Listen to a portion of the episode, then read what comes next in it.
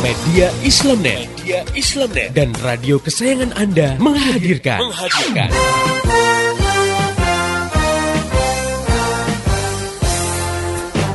Voice of Islam. Voice of Islam. Voice of Islam. Pastinya di ajang kontes kecantikan itu ada pamer aurat dong. Oh, bener banget, Mbak. Padahal seorang muslimah kan diperintahkan Allah Subhanahu wa taala untuk menutup auratnya ya. Biasanya para kontestan itu kan pasti harus berlenggak-lenggok di hadapan dewan juri Iya. dan juga penonton gitu. Padahal dewan juri ataupun penontonnya ini kan nggak semuanya cewek ya. Iya, betul. Malah banyak yang dari kalangan kaum adam gitu kan.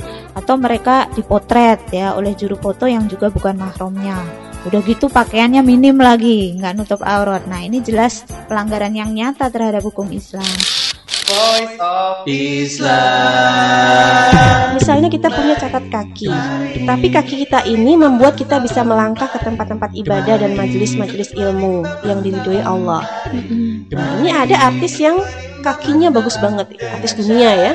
Sampai kaki itu diasuransikan untuk satu kaki aja itu jutaan dolar, berapa miliar itu. Iya. Nah, tapi kakinya buat difoto di mana-mana dipamerkan untuk maksiat ya artinya kaki itu digunakan untuk maksiat gitu Iya. ya itu jelas kan tidak ada gunanya bahkan bisa menjerumuskan ya. Iya.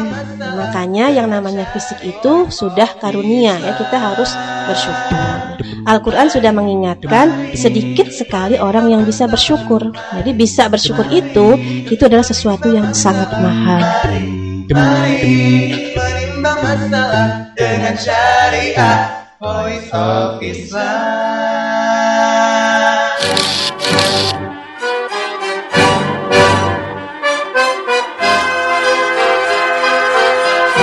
Voice of Islam. Voice of Islam. Voice of Islam.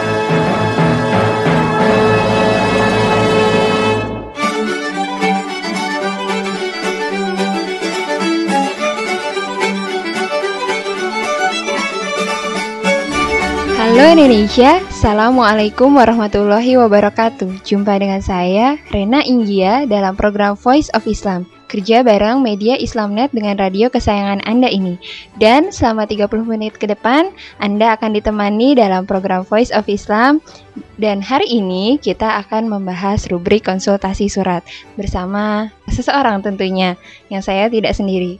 Oke pendengar yang budiman, sudah saya bilang tadi ya, saya tidak sendiri di sini. Saya ditemani oleh Ustazah Insinyur Latifah Musa. Beliau adalah konsultan klinik anak muda untuk pergaulan Islami. Oke, kita sapa dulu ya. Assalamualaikum Ustazah. Waalaikumsalam warahmatullahi wabarakatuh Oke, ini nih Ustazah, Iya. eh, kita mendapatkan SMS dari dua orang pendengar Voice of Islam Iya. hari ini. Yang pertama saya bacakan dulu ya. Iya. Assalamualaikum.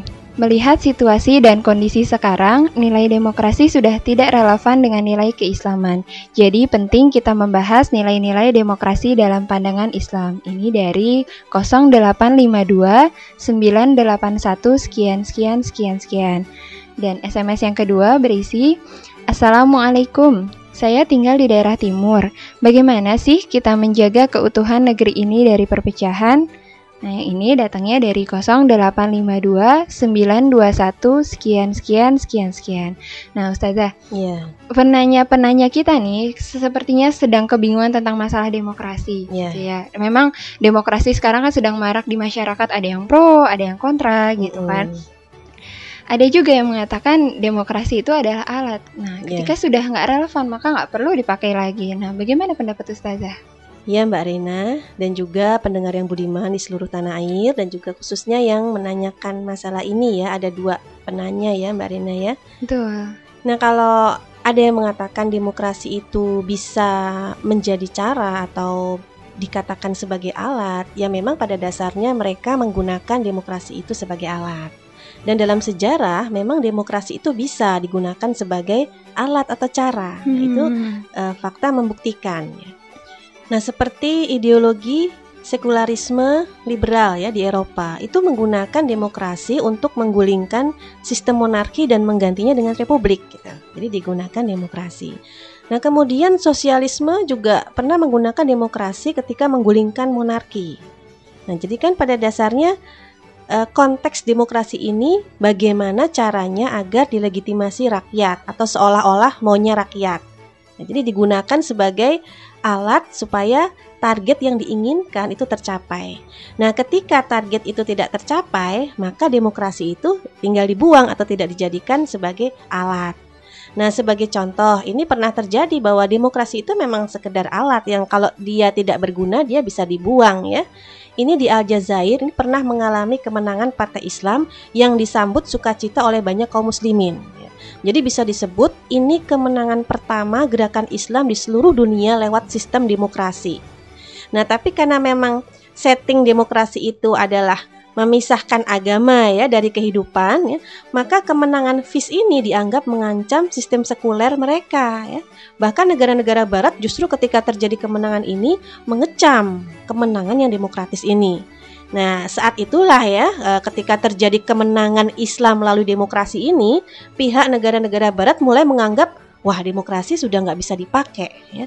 Nah, akhirnya kemenangan FIS yang demokratis itu dibatalkan. Ya, jadi kenapa? Karena memang sudah tidak sesuai lagi dengan kepentingan negara-negara Barat.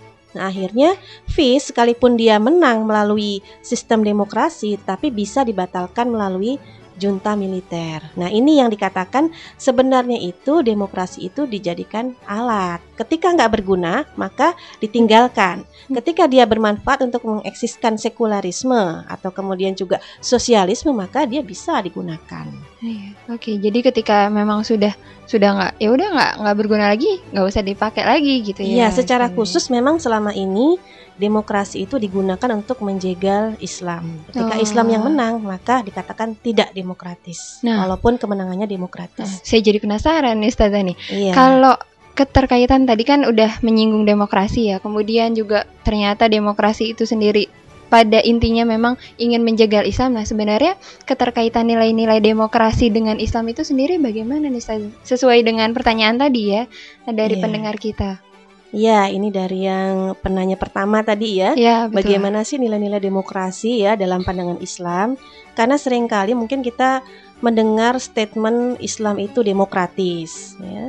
Nah, sebenarnya siapa aja itu bisa membuat statement. Kalau kita bicara pernyataan kan siapa pun bisa ya membuat Iya. pernyataan. ya. Heeh, heeh. Kita pernah mendengar istilah Islam pinggiran. Kemudian Islam abangan, ya, Islam liberal, lalu Islam radikal, Islam kiri, Islam garis keras dan sebagainya. Jadi kata-kata yang dilekatkan dengan Islam.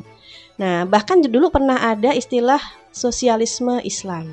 Nah, bagaimana masalah ini? Nah, sebenarnya terkait dengan statement itu memang ya tinggal siapa yang membuat. Tapi bagaimana kemudian penggunaannya? Jadi tinggal kita menelusuri apa sih yang dimaksud dengan statement tadi ya, sesuai atau tidak dengan Al-Qur'an dan As-Sunnah. Nah, istilah yang menempel pada kata Islam itu kandungan maknanya itu kalau misalkan cocok nggak sih dengan Islam? Mm-mm. Kira-kira makna ini bertentangan enggak sih dengan Islam gitu. Oke. Nah, ketika ada yang bertolak belakang atau berseberangan ya jelas nggak bisa dipakai. Kalau sekedar misalnya istilah yang tidak terkait dengan makna syariat tertentu, nah itu no problem itu misalnya ya. Sebagai contoh nih, ketika Islam dilekatkan dengan demokrasi, nah kita kan tinggal menelusuri apa sih demokrasi itu, apa saja istilahnya, ada terminologi syariat tertentu atau tidak, Heeh. ataukah dia sekedar hanya istilah bahasa ya. Iya. Karena dalam Islam ketika kita ingin menimbang satu istilah, maka kita harus melihat makna bahasanya, kemudian makna istilahinya atau tinjauan syariatnya. Mm-mm. Nah, sedangkan secara pembahasan hukum fikih mengenai boleh tidaknya penggunaan istilah itu dikembalikan kepada makna istilah. Pada saat makna itu sudah bertentangan dengan nas-nas syariat atau eh, secara pelaksanaan itu bertentangan dengan pelaksanaan hukum-hukum syariat, maka jelas itu tidak boleh digunakan. Oke, nah buat para pendengar yang budiman nih, kita sedang membahas demokratisasi dan disintegrasi nih ya. Tadi ada pertanyaan dari eh, pendengar-pendengar kita. Oke, mungkin ada yang sedikit penasaran. Nah, bersabar dulu karena kita akan dengarkan yang satu ini. Tetap setia di Voice of Islam.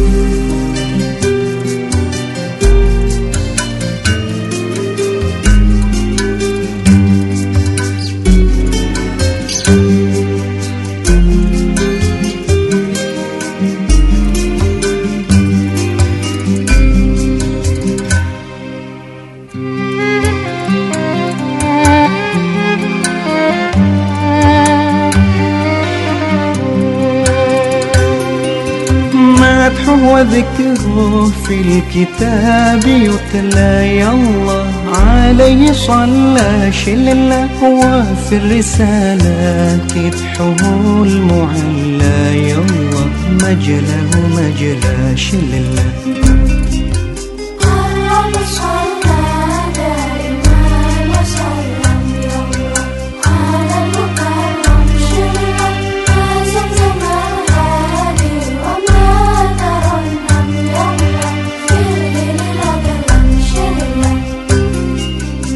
قبل زمن والوصف ليس يبلى يوم هيهة لا شلة. والله ما حدا علاه ترجم يالله كلا ولا شمشلة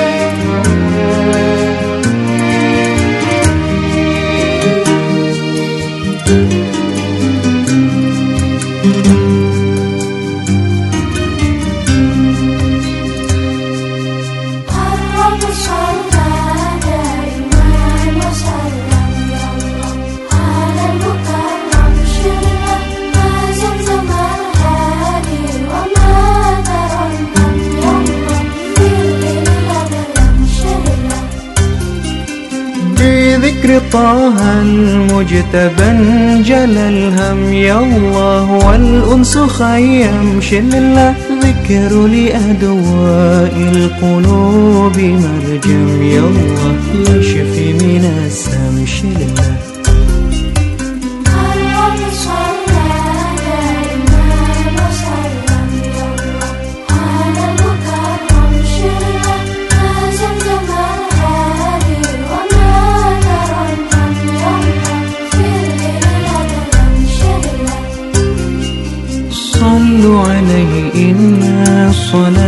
الصلاة مغنم يا الله تنجي من الغم شل الله علي ربي في القرآن لقدم يا الله صلى وسلم شل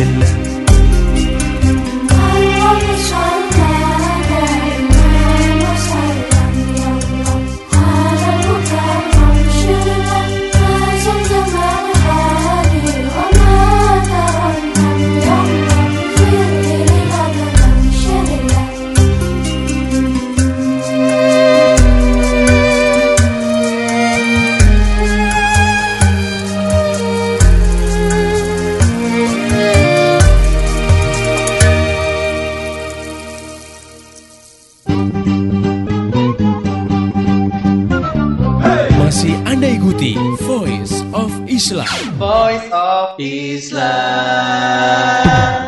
Mari, mari, menimbang masalah. Mari, mari, menimbang masalah. Mari, mari, menimbang masalah dengan syariat. Voice of Islam. Voice of Islam. Voice of Islam. Voice of Islam. Persembahan media Islamnet dan radio kesayangan Anda ini. Voice of Islam. Voice of Islam. Voice of Islam.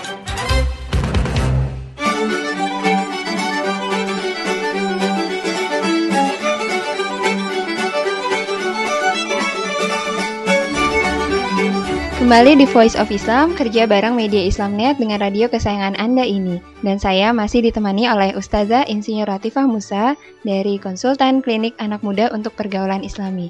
Oke, berlanjut ya Ustazah ya. Ya, Seringkali eh, ketika masyarakat itu menyebut eh, apa namanya demokrasi gitu kan. ya.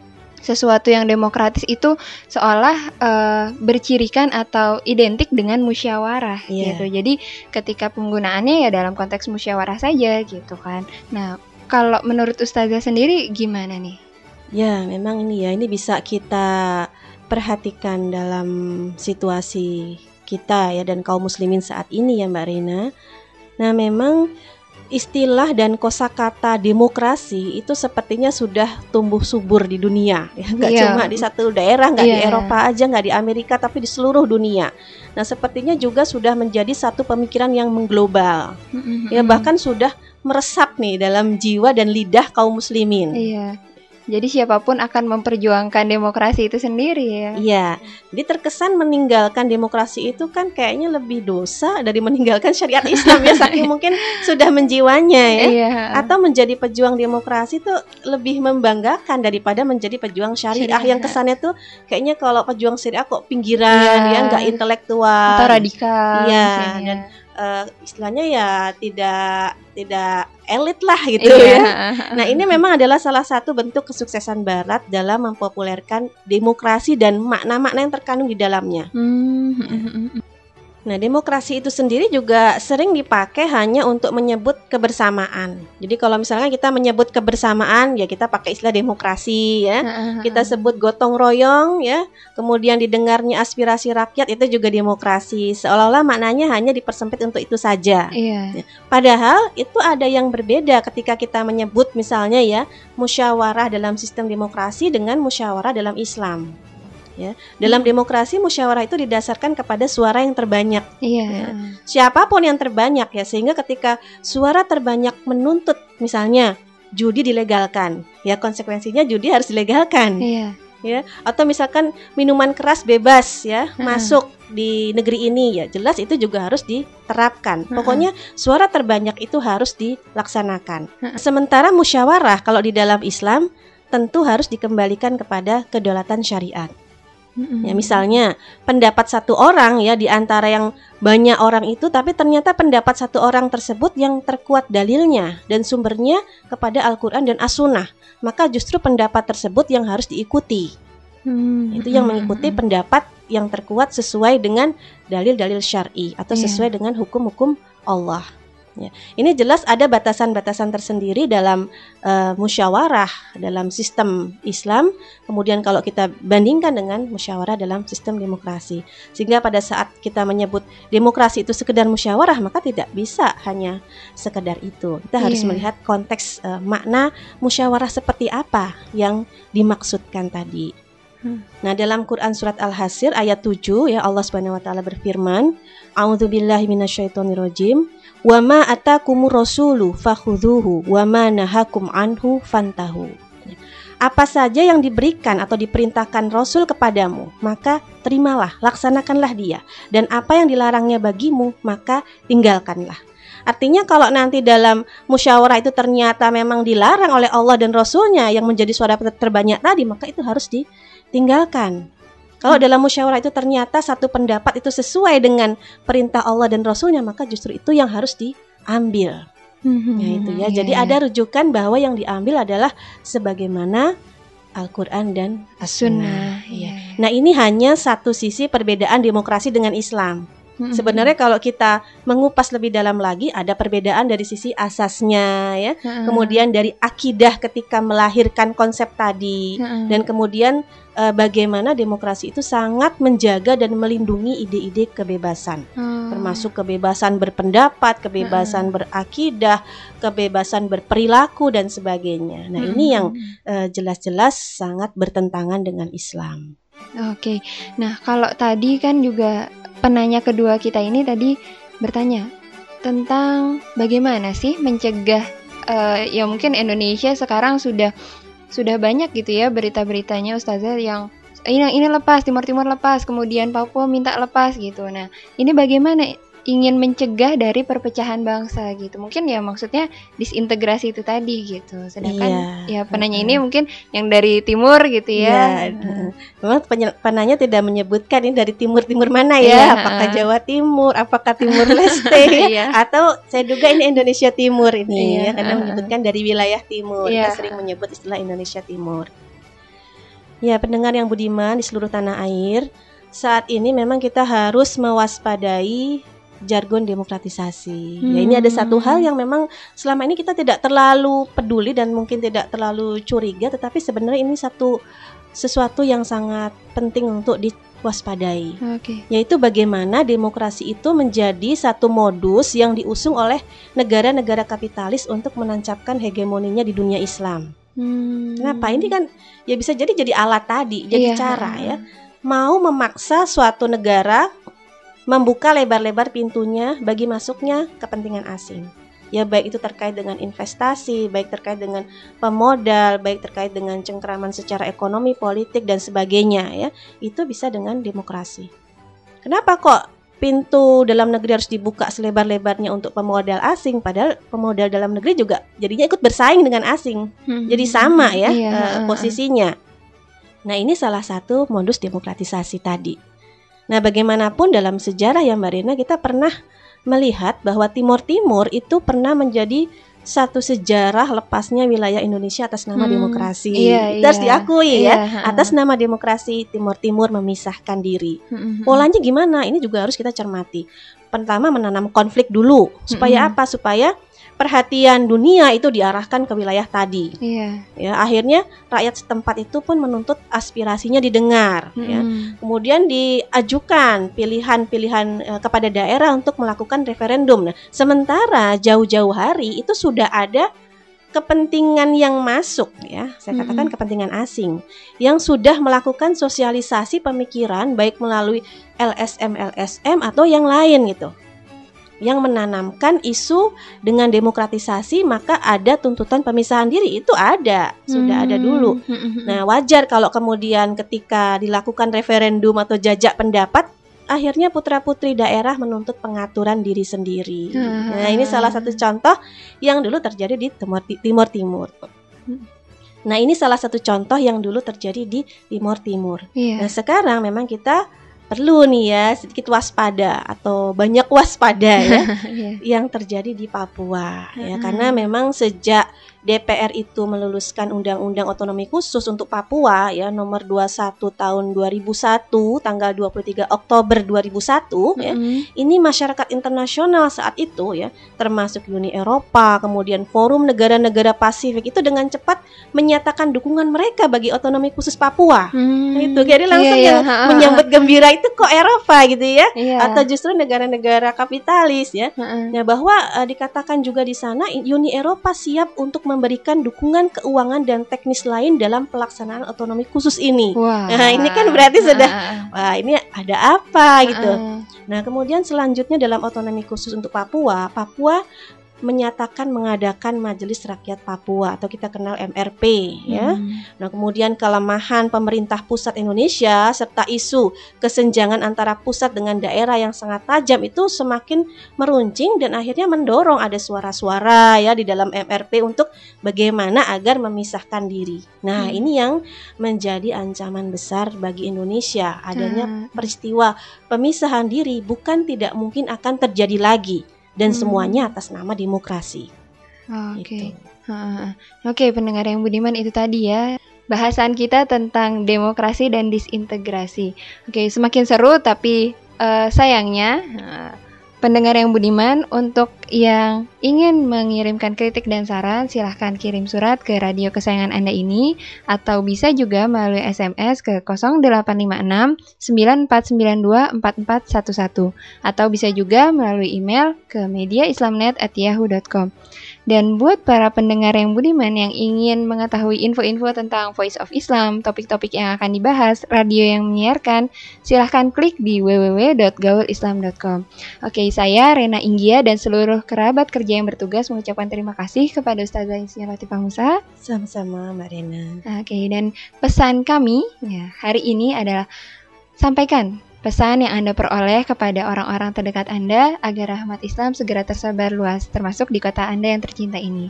Mari menimbang masalah dengan syariah. Wassalamualaikum warahmatullahi wabarakatuh. Demikian tadi Voice of Islam. Voice of Islam. Semoga hikmah yang terkandung bermanfaat untuk kita semua. Amin amin amin ya robbal alamin. Kembali bisa Anda dengarkan Voice of Islam. Voice of Islam menghadirkan topik-topik seputar kehidupan kita esok hari di waktu dan gelombang yang sama.